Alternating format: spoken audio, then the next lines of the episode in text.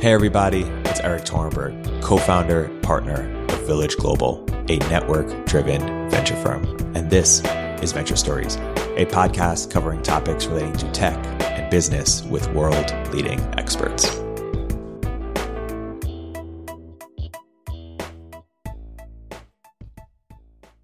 Hey everyone, this is Ben Casnocha, co-founder and partner here at Village Global. Very excited to have Brent Franson on the podcast today. Brent is founder and CEO of Village portfolio company Most Days. Brent, welcome to the podcast. Thanks, Ben. Tell us about Most Days. What's the vision? What are you up to? Yeah, so most days, I mean, I think the the quick way to describe it would be as Peloton for mental health, but basically we're a life improvement platform. That we're a consumer app we're calling ourselves a life improvement platform in which you can create or subscribe to routines. So, routines would be a set of actions that roll up against some health goal. So, if I'm suffering from anxiety, depression, I just want to be healthier, happier, there's a set of things I can mo- do most days to improve the, the quality and length of my life. It's nested within a social network. So I think real behavior change, I mean, what we see in the behavior change frameworks from from addiction and from other spaces is that it tends to be peer-to-peer accountability that drives be- behavior change. So everything's nested within a social network in which you can get accountability from the people who support you in your life. The third piece is just understanding progress over time. So just analytics and understanding how you're executing and trying to change the things you're doing um, on a regular basis to to improve the quality of your life. So that's most days and, and so what do you think are the are going to be some of the most popular routines that people use or people use to track?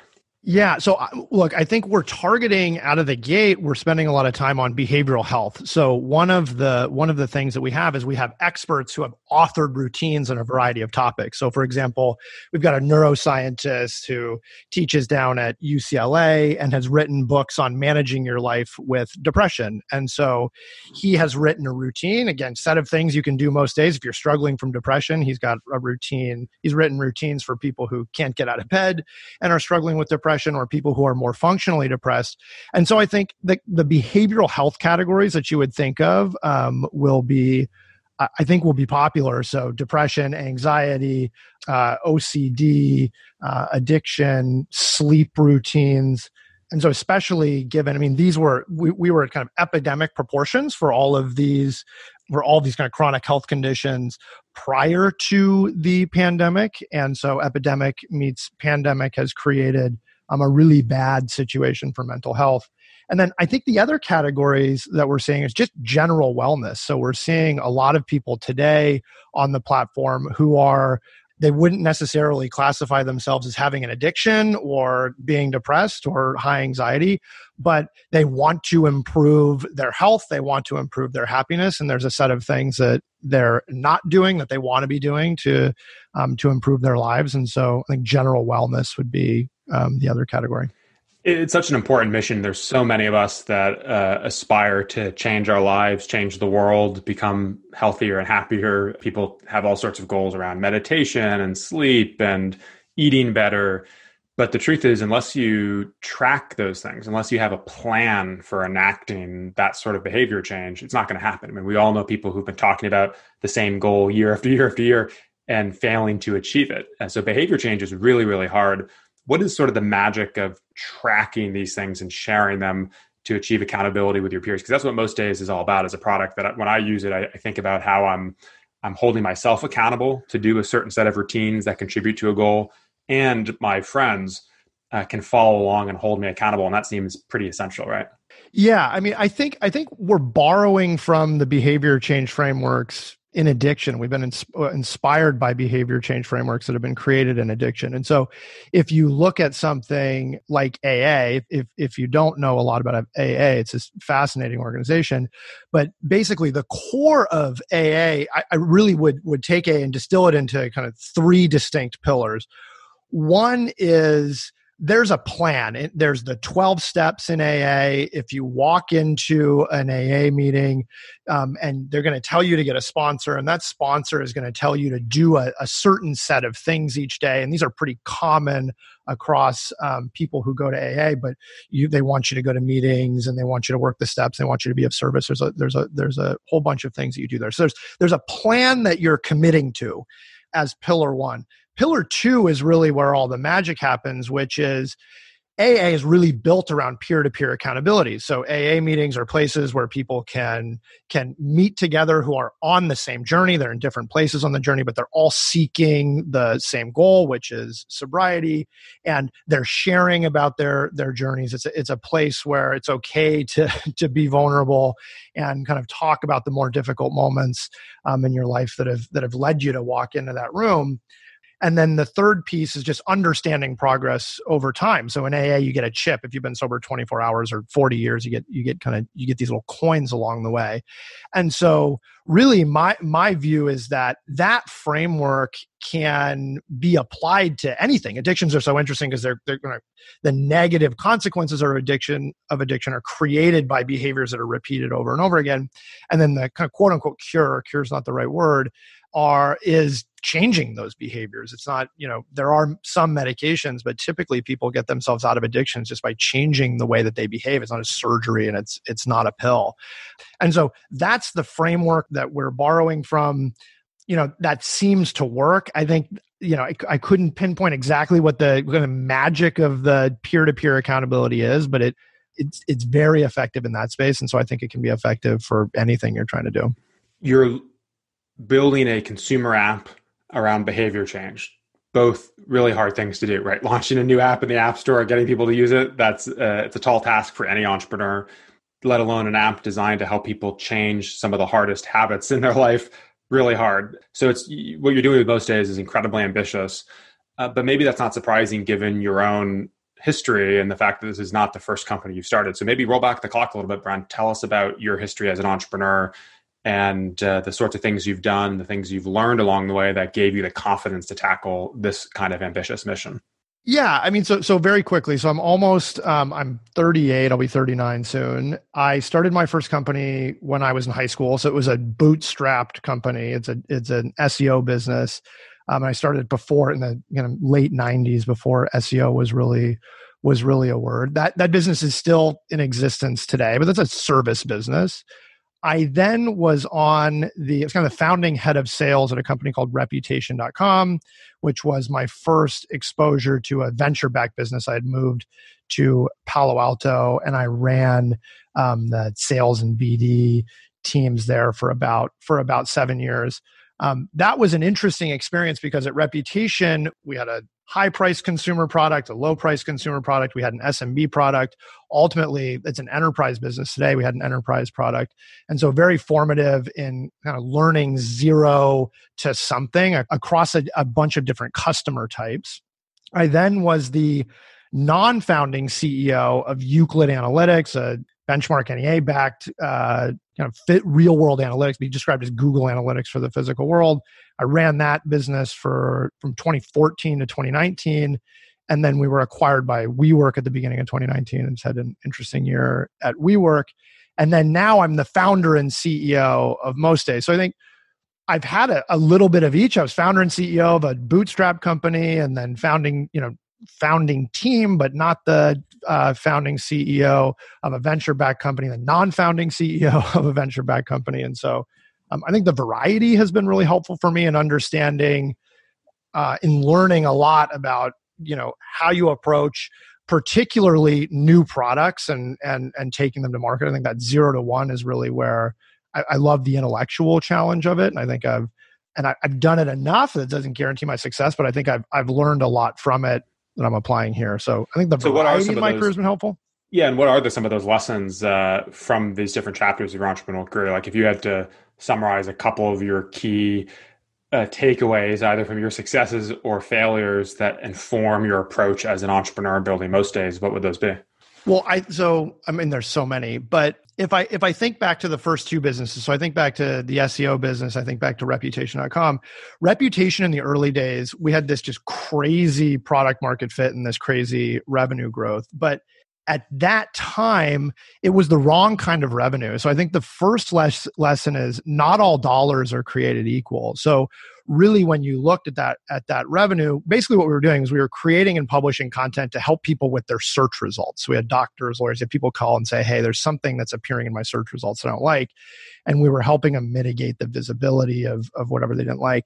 And at the core that was an interesting business and meeting a real need but it was not the technology wasn't driving it enough for us to get the multiples that we would want on the revenue. And so that business ultimately transitioned into an enterprise business, a very, very interesting business today. Um, but I think this lesson of not all dollars are are created equal is really important. And so you you know I think there can be this tendency to take the, the kind of lower friction dollars that look a little bit more like service dollars, but hey, you're in the early stage, you're trying to do whatever you can to grow revenue. And if you get addicted to the wrong kind of revenue, it can be very hard to pull yourself out of that. I it's a, um, it's a great point, and I someone along the way had the phrase "good revenue, bad revenue," and it was exactly this point. And it's it's particularly pronounced in the enterprise, where enterprise sales and enterprise businesses, where you have customers that will ask for custom stuff, right? Uh, and you can go and sort of have a, a, custom service contract with somebody and and build a cool feature for them and make some money off that. But that feature is utterly uninteresting to every other customer in your customer base. You know, is that good revenue or bad revenue? Probably bad revenue. Then there's also the difference between scale, revenue that's generated through scalable means, right, uh, versus just pure service revenue. And so, yeah, it's a really interesting phenomenon. One, actually, as an aside, a slight counter argument to this line of thinking I saw recently I think it was Chetan from Benchmark, who's been on the podcast, uh, had a good tweet about Workday. And in the early days of Workday, they had a tremendous, you know, much more dependent on on service revenue, if I'm remembering this correctly, than they are today. And that sometimes you have to. It's just a reminder that in the early days of, of any company, including some of the most successful ever, like Workday, you often are doing whatever it takes just to keep the company alive and close those early accounts. And so that the nuance of of of how religious are you about good revenue versus well revenue is revenue at some level and i just got to keep this company alive that's that's the judgment that gets developed as an entrepreneur yeah i agree with that i think i think the learning i've, I've applied to most days is at least at least starting from a place of how do we build a platform where the technology does all of the work and how do we have that focus and that mindset at the beginning? And and i think as as as we know as you build companies things get messier and you make decisions that optimize for some short-term outcome because you don't have the luxury of thinking about a long-term outcome in that moment. And those decisions sometimes are the right decisions sometimes they're the wrong decisions. And in the case of reputation it, it wasn't necessarily the the wrong decision because you know, we had grown revenue to, uh, and we had, I mean, it was 40 or 50 million or something. And so we had a big team. It was a smart team.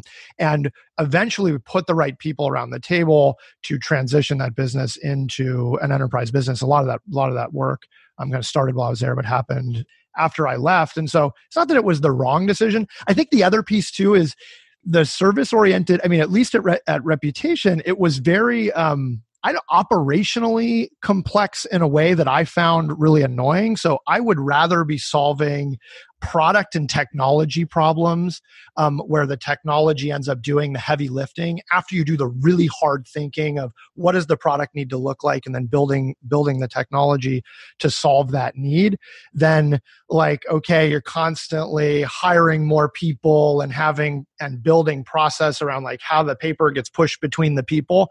I find that problem just personally to not not be as interesting and enjoyable Totally. So now, so so Brent, the mission that you're on today with most days um, around wellness and health uh, is personal to you. And one of the things that is so fascinating about entrepreneurship is uh, I find is the founders that are scratching their own itch versus founders that are scratching someone else's itch. And actually, you can build a successful company in either. There are plenty of people who started a company where their mission was I want to start a business, and now I'm just going to figure out where there's a market opportunity, and I don't care if that's has to do with you know auto parts or enterprise software or baking cupcakes or whatever the thing is, if there's a business opportunity, that's the one I'm going to start.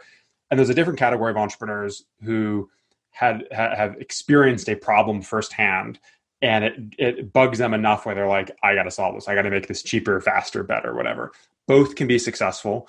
I tend to see people who are scratching their own itch be more passionate about what they're doing. They often are able to sustain their energy over a longer period of time because the mission is very personal to them. At the same time, by the way, people that scratch their own itch can sometimes become blinded by that very passion and be have a harder time pivoting a business if that's what's called for. So there's always pros and cons to these sort of the, these dynamics. But anyway, for you, Brent, uh, you've been thinking about health, wellness uh, for a long time. Um, so talk about what in your life informed the creation of most days, and then what were you doing to sort of address your challenges pre most days that then gave rise to this this to this app. Yeah, sure. So I think I, there's a couple of things. So one is like many people, yeah, I've I've had addiction around me in in in different ways, and so various people in my life who I have who I have kind of witnessed struggling with addiction and struggling in the depths of, of despair of addiction and then um, kind of rising out of it and finding health and kind of ridding them themselves of an, of an addiction. And then I've also been on my own personal journey. So I was this kid. I smoked pot really, uh, you know, excessively when I was in high school and early in my, my basically my late teens and my early twenties.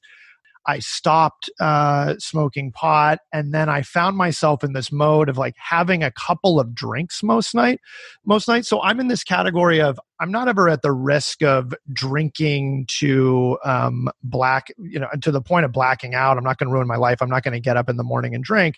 But I was in this mode of I was having a couple of drinks most nights and I didn't have full control of it. I'd kind of enter, you know, 3:30 or 4, I would say to myself, "Yeah, I sleep better when I don't drink. I'm not going to have those those beers tonight." And then I would end up having them. So, you know, I've, I've described it as and I think there's a lot of people in this gray area is having an unhealthy relationship with alcohol. And then I also just personally, I'm I'm not in the category of saying, "Hey, I really struggle with depression or anxiety or or or something that's that would be more clinically defined." But health happiness healthy routine it doesn't come easy to me. I really have to have to work at it. And then it, it really culminated for me when as the ceo at euclid i had some situational anxiety. It was just a, there was there were stressful moments in in the in the job. And i was prescribed klonopin which is a which is a benzo like xanax. And that was great. It helped me sleep. It's very good situationally meaning for just a short period of time. But the problem with with benzos um, and a lot of these the, the pre- prescription drugs of different types actually for pain and for other things is that they're highly ad- addictive. And so what happened was I said, okay, now I need to get off of the benzos. And that proved really difficult for me. I, actually, I failed. I, so I, I basically just stopped cold turkey, and I spent three weeks of just losing weight, not eating, not sleeping and gave up. I went back to the doctor and said, Hey, I got to get back on them. I got to find a better way to get off of these. And what I did, so through a bunch of Googling, I found this, this woman, a pharmacologist in the UK who had run a benzo withdrawal clinic in the mid 90s, woman named Dr. Heather Ashton. I think she's passed. She had written a, the, the Ashton manual, which is basically a manual for, for getting off of benzos like Klonopin. And basically what it was is it's this daily tapering of the klonopin, but you actually introduce Valium, which is has a kind of a shorter half life. So the klonopin comes down a little bit each day over about a six week period.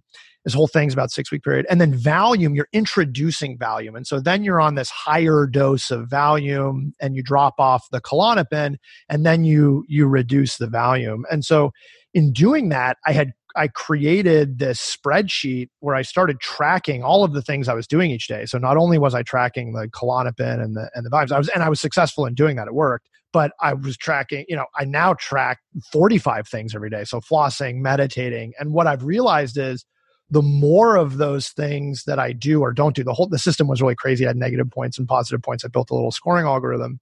But what I've realized is the more that I that I do the the the good things. I sleep well, that I meditate, that I exercise, all these obvious things.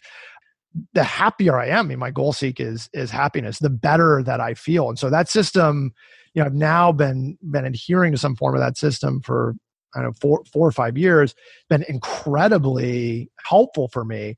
Hello, Brent. Can I just ask? You mentioned sleep, exercise, eating health, uh, eating well as obvious things What are a couple of the most non-obvious of your 45 things that you track? Any what are the non-obvious things that actually for you contribute to the the goal of happiness? Yeah, I think they're mostly the basics. I think one one thing that's non-obvious is I do these voice memos each day.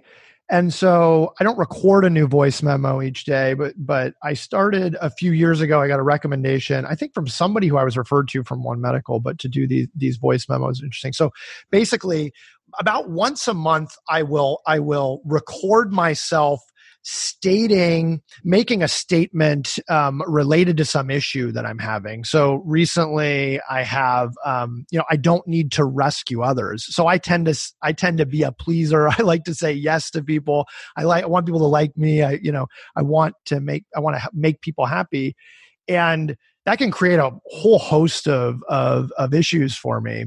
And so I record myself saying, among four or five other things, hey, you, you, know, I don't need to rescue others. And then I will listen to that recording and state those things back to myself. And I will, I will listen to the recording four times. And what's interesting about that process is if you do that enough, you do that long enough, you find that you just stop doing those things.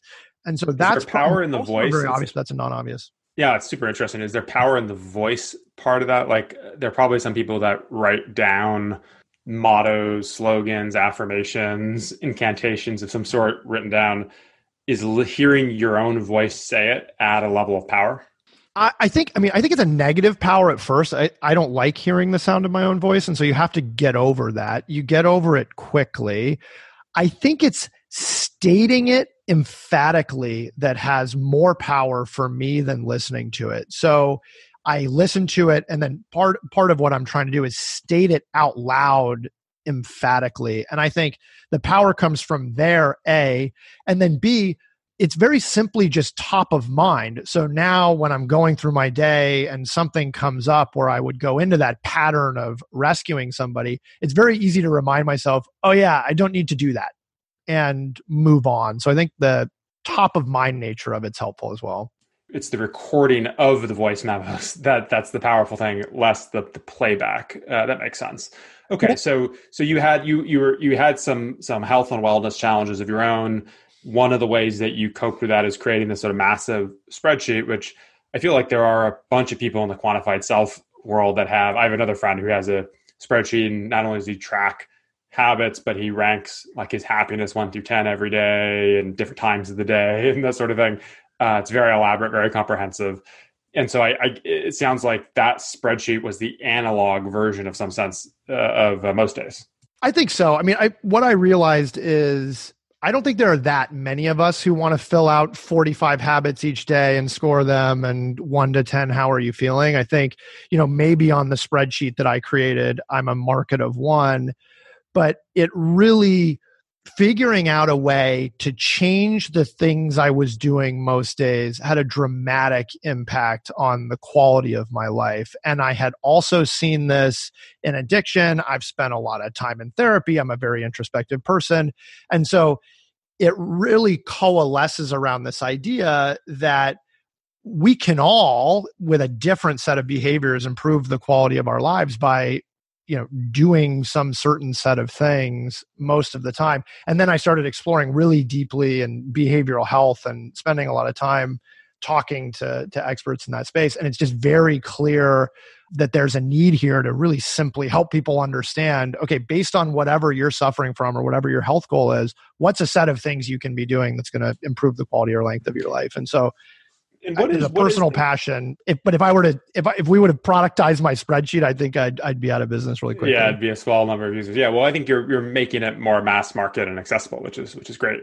What what do you think is the explanation behind the knowing doing gap? I mean, there there's so many people who know what they need to do to be healthier and happier, but are failing to do the thing they know they ought to do. What in the research that you've done and the folks you're talking to and how, how you're building the most app most days app uh, what's what's your sort of current working hypothesis about what people need to be doing differently to actually make good on the goals that they have? Yeah so well i think there's two pieces. So one i think there there is this notion so you'll talk to a certain group of people that say discoverability is not the problem. So we all know what we need to be doing and I don't fully agree with that. Um, I think we know some basics of what we need to be doing, but if you are somebody who is struggling from anxiety and hasn't really tried to attack that behaviorally, I think there are some things that are breathing techniques and other things that might be obvious to people who have spent time trying to figure that out who are not going to that are not going to be obvious to you at first. So for me in my journey of trying to figure all this out for myself all of these things are obvious to people who know a lot about this space that they weren't obvious to me at the beginning and i was on this self-guided journey and and they're hugely helpful to me today. So i think there is some value in packaging up at the individual um, health issue level a set of things you can be doing and, and making those things easy to do. So there's the discoverability piece which i think is important and then the second piece which is the divide you're talking about which is like okay i know the things i need to be doing and then it's it's very difficult to do those things I think it's a question of motivation. I think it's a question of accountability. I think what drives people it's it's different to the person. I'm somebody who likes to get credit and points for the things that I do and not everybody not everybody's like that. And so but I think it comes down to like I mean in, in addiction you would you would call this rock bottom. I think for me there's a there's a saying that I have. I quit smoking cigarettes. You know, I started smoking cigarettes in college, and I don't smoke cigarettes in my early 20s. I haven't had a cigarette in 15 years. But um, where I said, you know, don't quit quitting. You know, and I, I kind of took this approach of, okay, I'm going to keep failing at this, but if I don't quit quitting, I will eventually quit. And so I think that the the primary issue in my mind, and this is why the company is named Most Days, is it just feels unachievable. It feels like I'm not gonna do it. I tried to do the thing and I didn't do the thing and I'm not gonna do it. And if we step back and we're just a little bit more compassionate with ourselves and we say, hey, it's I'm I'm a human being, I'm not gonna be perfect. I had an off day, tomorrow's a new day.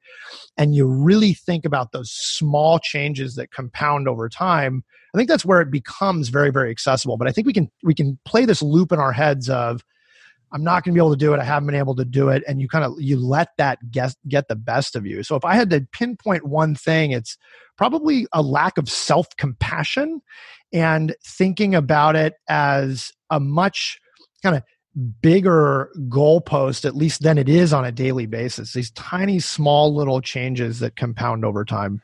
I think it's a really interesting idea, and I can see it from multiple angles. So, on the one hand, I love the the name most days, and I love the idea of be have self compassion. You won't be perfect every single day. It, it, reminds me of the Jerry Seinfeld productivity method. Don't break the chain, which I, don't know if Seinfeld actually practiced it. It's what it's called in productivity circles, where you you you put an X through every box in the calendar when you write a joke or uh, write 500 words or whatever your sort of creativity objective is and then don't break the chain. So every day you got to do X, X, X, X. And once you see them pile up, you'll never want to miss a day because it'll look so grating visually to see that chain broken. And I see this in meditation a lot, a community that I'm I'm pretty involved with, where people will say, I've meditated, you know, 223 days in a row.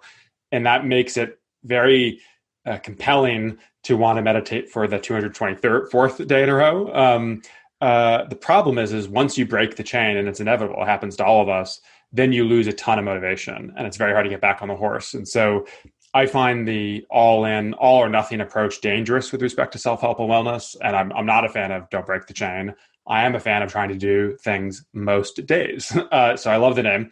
The only flip side, Brent, that I, I think is interesting given your own history and the learning that you're taking from the addiction community is in the case of addicts, right? Isn't the whole point that it's all days? It's not don't drink six out of the seven days and have a beer on Sunday, it's it's cold turkey altogether, right? And so there's a sort of extreme version of this that's for addiction. Whereas in the general wellness space, like exercise, you don't have to exercise seven days a week, just exercise, you know, four to seven days a week. And if you skip a whole week because you're traveling or feeling sick, no big deal. Whereas in addiction, right, if if if I have a drug problem or an alcohol problem and I just say, hey, this week I'm gonna drink, but I promise then the week after I'll stop again, isn't that frowned upon? Uh, so a couple of things. So one, addiction of course you want continuous sobriety and there are a lot of there are a lot of people who would identify as addicts and and who are who are, who are clinically addicts who can't have a drink. They they can't use. They need that continuous sobriety. But even in addiction the the mindset is one day at a time. And so and the thinking is if you think about oh my gosh i'm 38 and i've got to be sober for the rest of my life that the weight of that is going to topple you and you're set up for failure if you think that way. And so break it into small pieces hey and, and and you'll talk to people who have been sober 10 years and they still they still kind of think they still kind of talk this way at least in their own the way that they talk to themselves is hey you know maybe i'll have a drink tomorrow but i'm not going to have a drink today. And they wake up morning every every day with that attitude. And so but yes addiction is different than most of the other wellness areas or, or habit formation areas in which it's very important to string together a lot of those days but I think the and and so and I agree with your points on on streaks. I think being counterproductive. My mother has done over a thousand days of yoga in a row, and I love her, and it's amazing. But with all due respect and love, it, she's kind of a freak, you know. Like that's not all of us. I I think I will die without ever having done a thousand days of yoga in a row. So I think it's it's less about how long do you stay on the horse and it's more about getting back on the horse. Hey, if you are trying to work out 3 days a week or 4 days a week or whatever it is and then you have a bad week, you want to be rewarding yourself mentally for just getting back out there, not chastising yourself for the fact that you had a bad week. And so I think when you can when you've got this don't quit quitting mentality of hey it's just about getting back out there. It's not that I missed. It's not that I fell off in some way. It's about get batting on. And I think that's even true in addiction. I mean, when you when you talk to people who have struggled with addiction, it doesn't take the first time typically, you know. They they go in and out of the rooms as they might say in A or they kind of struggle with it on and off. But if you don't quit quitting, I think you get there and I think it's it's the right mindset um, or it's it's yeah. a there's no perfect mindset but it's, I it's think a the reasonable one, mindset. Yeah one day at a time is a, is a great philosophy for all of us. It also reminds me of um, uh, getting back on the horse reminds me of a saying in buddhism which is begin again. You know there's this continual failure to be present failure to focus on your breath failure to uphold whatever principle of buddhism that you might be striving for. You just have to begin again. And you know if you sit for an hour at a meditation session and the and say you have as an object of concentration the breath, your mind will wander.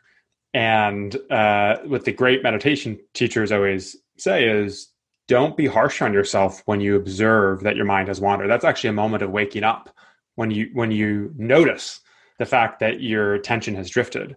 That actually is a glimpse at enlightenment. And then just gently bring the attention back to the breath and begin again. And that idea of begin again at the micro meditation level really feels like a theme that informs so much of your work and habit and wellness, Brent. Yeah, that's right. I mean, there's there's no easier way to you know to ruin a meditation session than to just sit there and beat yourself up because your your mind is wandering. Um, I mean, I feel like in the guided meditations that I do, and I do, I I, I practice, I do ten minutes a day, but I've been doing that for five or six years is I do that Sam Harris, I do the Sam Harris meditations, but there's this moment of saying, okay, now don't worry about what you think about. Just think about, you know, whatever you want. And that's often the moment when I'm like most present, right? Is that's so I'm interesting. it's like the most compassionate with myself. So I actually, I, I, love Sam Harris's work and I love his book, Waking Up, highly, highly recommend it. And, and I have the Waking Up, Waking Up app.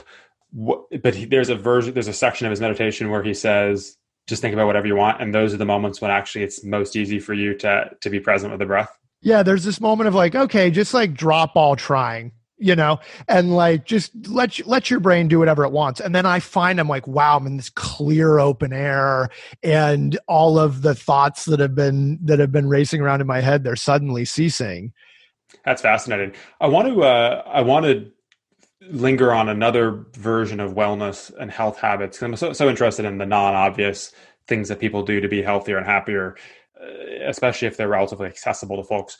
One one passion that you and I uh, share is is sauna, and uh, you've talked about your history with sort of heat exposure, and I'm not sure actually how much cold exposure you've done. And you mentioned a, a few minutes ago about breath work or breathing. Um, how did you when did you first get into sauna? Um, and uh, how has it helped you? And do you have a take on heat and cold and cold plunging? And and then i'm happy to share you know my experience with it as well.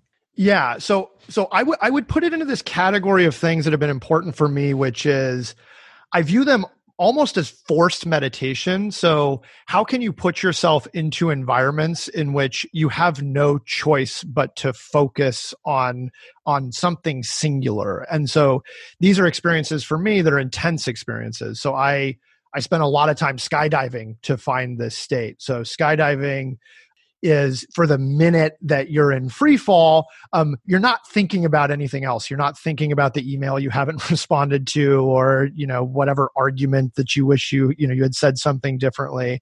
And I found that I, I think I sought that out for for a long time. Um, and, and, spent a of time in that space because it, it was a form of meditation in, in, which it's very hard to have those racing thoughts that you have when you sit down. And I think that heat therapy and cold plunges for me are similar. And so i really you know there's this uh, russian bathhouse in san francisco you know that's open when it's when it's not a pandemic that ha- you know it's it it has all of the above. And i started spending time there when i when i was just very high anxiety. I would go and you know before board meetings or i remember i was raising money and i had a i was pitching the benchmark partnership for a like a, just a they were they were participating in the round and i couldn't get my mind off of the anxiety of okay i got to walk in there tomorrow morning it's an, it's an intimidating group and if i go and the 10 minutes that i'm sitting in that 200 degrees in the sauna at banya or i'm sitting in the 45 degree cold plunge i'm just i'm not thinking about whatever is nagging at me and so hugely hugely helpful for me for my mental for my mental state of mind. And then you start to look at the research specifically around sauna and cold plunge and it just has all these crazy health benefits. Um, yeah i think the the con- the the contrast between heat and cold is really powerful and so much in life you know happiness and joy but also sadness anger grief depression uh, the thrill and terror I imagine of jumping out of an airplane. I haven't done, I haven't done skydiving before, um, uh, but then also the sense of relief upon being safe and the and and and secure. That that that contrast especially when they're so closely together in in time uh, is incred- incredibly powerful. Um, and i think the, the thing i'm always intrigued by is when there are habits or traditions that humans have been practicing for hundreds or thousands of years all around the world and yet for some reason I or my social network or my culture or my country hasn't uh, hasn't discovered yet. And I think sweating in the heat is an example of something that is a tradition and a habit that's has actually had a long history around the world in many different sorts of cultures, but for whatever reason is is relatively undiscovered in America. Um, similarly, uh, cold exposure is another thing that that has been more popular elsewhere than here and that always to me because you know humans are sort of we share more common with each other than than different that's usually a function of just some some cultural transmission failure that hasn't arrived in our shores yet but there's probably lessons to be had. And so when the turks and the russians and the finns and the native americans and all these people over all these years have had sweat lodges and banyas and sauna it, there's probably a lesson there that hey there's there's goodness. This this can be a key to to happiness and health yeah, I mean, I I totally agree, and I think that's probably you know we're we're in a fortunate position that that's probably the thing I've missed most from the during the pandemic. I'm a bit of an introvert, and I've got my my family and and kind of the the the people who are really close around me. So I'm, so I'm lucky in that way and I'm able to work remotely. But man, you know, in those moments where I'm having an off day, um, and I just need a restart, I used to work near a place where I could get to a sauna very quickly and easily and it was just a beautiful restart for me and and now i don't have that. So it's um what do you know about breath work or breathing? Have you looked into like Wim Hof and these other frameworks? You know so it, what's funny is if you spend enough time just like hacking at yourself you end up you end up like arriving on these whole areas of knowledge that you know people have already done tons of work around. So i was really into I, so i grew up in colorado and i loved I would always find my way into these cold bodies of water when I was growing up. And I realized that if the more I could slow my breathing, the longer I could withstand it. So, you know, you jump in cold water and you go, you know, that is actually going to make you feel a lot colder than if you just force yourself to take these really deep breaths. And it turned into a little bit of like a party trick in high school. My friend, I'd, I'd show my friends it was all good. I could slow my breathing down and stay in the cold water. And then you realize, you know, Wim Hof, there's a whole, you know, like he has dedicated his life to breathing techniques and and kind of um, withstanding cold conditions. So I haven't spent a lot of time uh, as a student of his work. I think my cursory understanding, I'm familiar with it just experientially. And then the same is true, I think, with sauna and skydiving. A lot of that is rooted in you know there's some kind of stoic angles to that which is you know there's a there's a there's a part of uh, stoicism that really focuses on kind of practicing being in uncomfortable situations so that you've um, so that you've got more muscle in that area for for it when those situations might naturally arise. And i remember you know if you're if you're in a meeting with intimidating people or you're in some difficult work situation thinking like oh, kind of sitting on the plane, you know, about to jump out for a skydive, like that's actually like that's actually scarier and you've got that context that can kind of bring you into a more present and relaxed state. And so um, but yeah, I'm, I'm, not like classically schooled in it. Like I, I, I couldn't go deep with you on stoicism or Wim Hof. Wim Hof, I'm, I'm, I'm, just learning more about now. I'm actually reading a book called The Wedge by Scott Carney, which is kind of interesting about um, it's about Wim Hof and other of his pursuits uh, in the realm of of sort of uh, human resilience amidst stress. Uh, so, for example, he goes on a tour of these Latvian saunas and and how the the people there like push your body to the very edge of heat, and then you have the cold exposure, then come back to the edge, and so he has these sort of different. It's kind of like Tim Ferriss esque uh, self experimentation and sort of being a guinea pig. Um, but it's, it's pretty interesting. I think on the breathwork stuff, there's a I, we had a, a Village Global. We hosted this um, small event for some of our founders, and I was amazed that out of the 25 people there, like 14 people are familiar with Wim Hof and breathwork stuff. So I, it seems to be becoming more and more popular. But yeah, the punchline on on the breathwork stuff for me so far is uh, deep breaths are far more powerful in terms of relaxation than shallow breaths. Many of us only breathe shallow breaths or mostly breathe shallow breaths. Uh, and so breathing through your nose and taking these deep uh, inhales and a slow exhale is a very powerful way of of uh, controlling your you know your mood, your your anxiety. Um, and I think if you do so in a really systematic way, per the Wim Hof method, you can achieve all sorts of you know you can hold your breath for 18 minutes. There's there's reports of people pretty amateur in the tradition, but you know, you previously could only do 25 push-ups and now you can do, you know, 85 push-ups in a row. Uh, just little things like that. Like our body is actually remarkably pliable, it, it appears. Yeah, I mean the the Wim Hof stuff's interesting. We don't need to go too far. I had a buddy who went to Poland and you know did whatever you can do a week with Wim Hof, and so you just spend all this time in these cold plunges, and then like the climax of the week was you know in the middle of the winter they walked to the you know they they hiked to the top of the tallest mountain in i think it's poland without a, just with shorts and boots on. And so it's certainly it's kind of they're great stories at the very least but totally well, agree with you on breath work.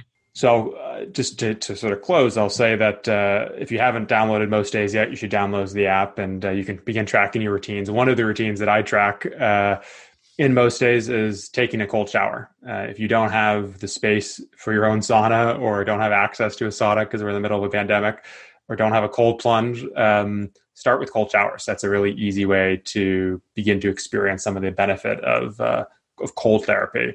And uh, I found uh, tracking this in uh, most days to be really helpful. So you can check out the app in the App Store. Uh, let Brent know uh, feedback on your experience. And uh, Brent, thank you so much for sharing the Most Days vision with us. We're excited to have you in the portfolio and look forward to what's to come. Yeah, yeah, excited to be here. And, and I would say if, you know, I'm we're trying to build a technology to help people improve the quality of their lives. So if you're struggling with something or you've got questions or you've got feedback, reach out. I mean, we're trying to build a company to help people. So please just reach out. I'm Brent at mostdays.com. Thanks so much.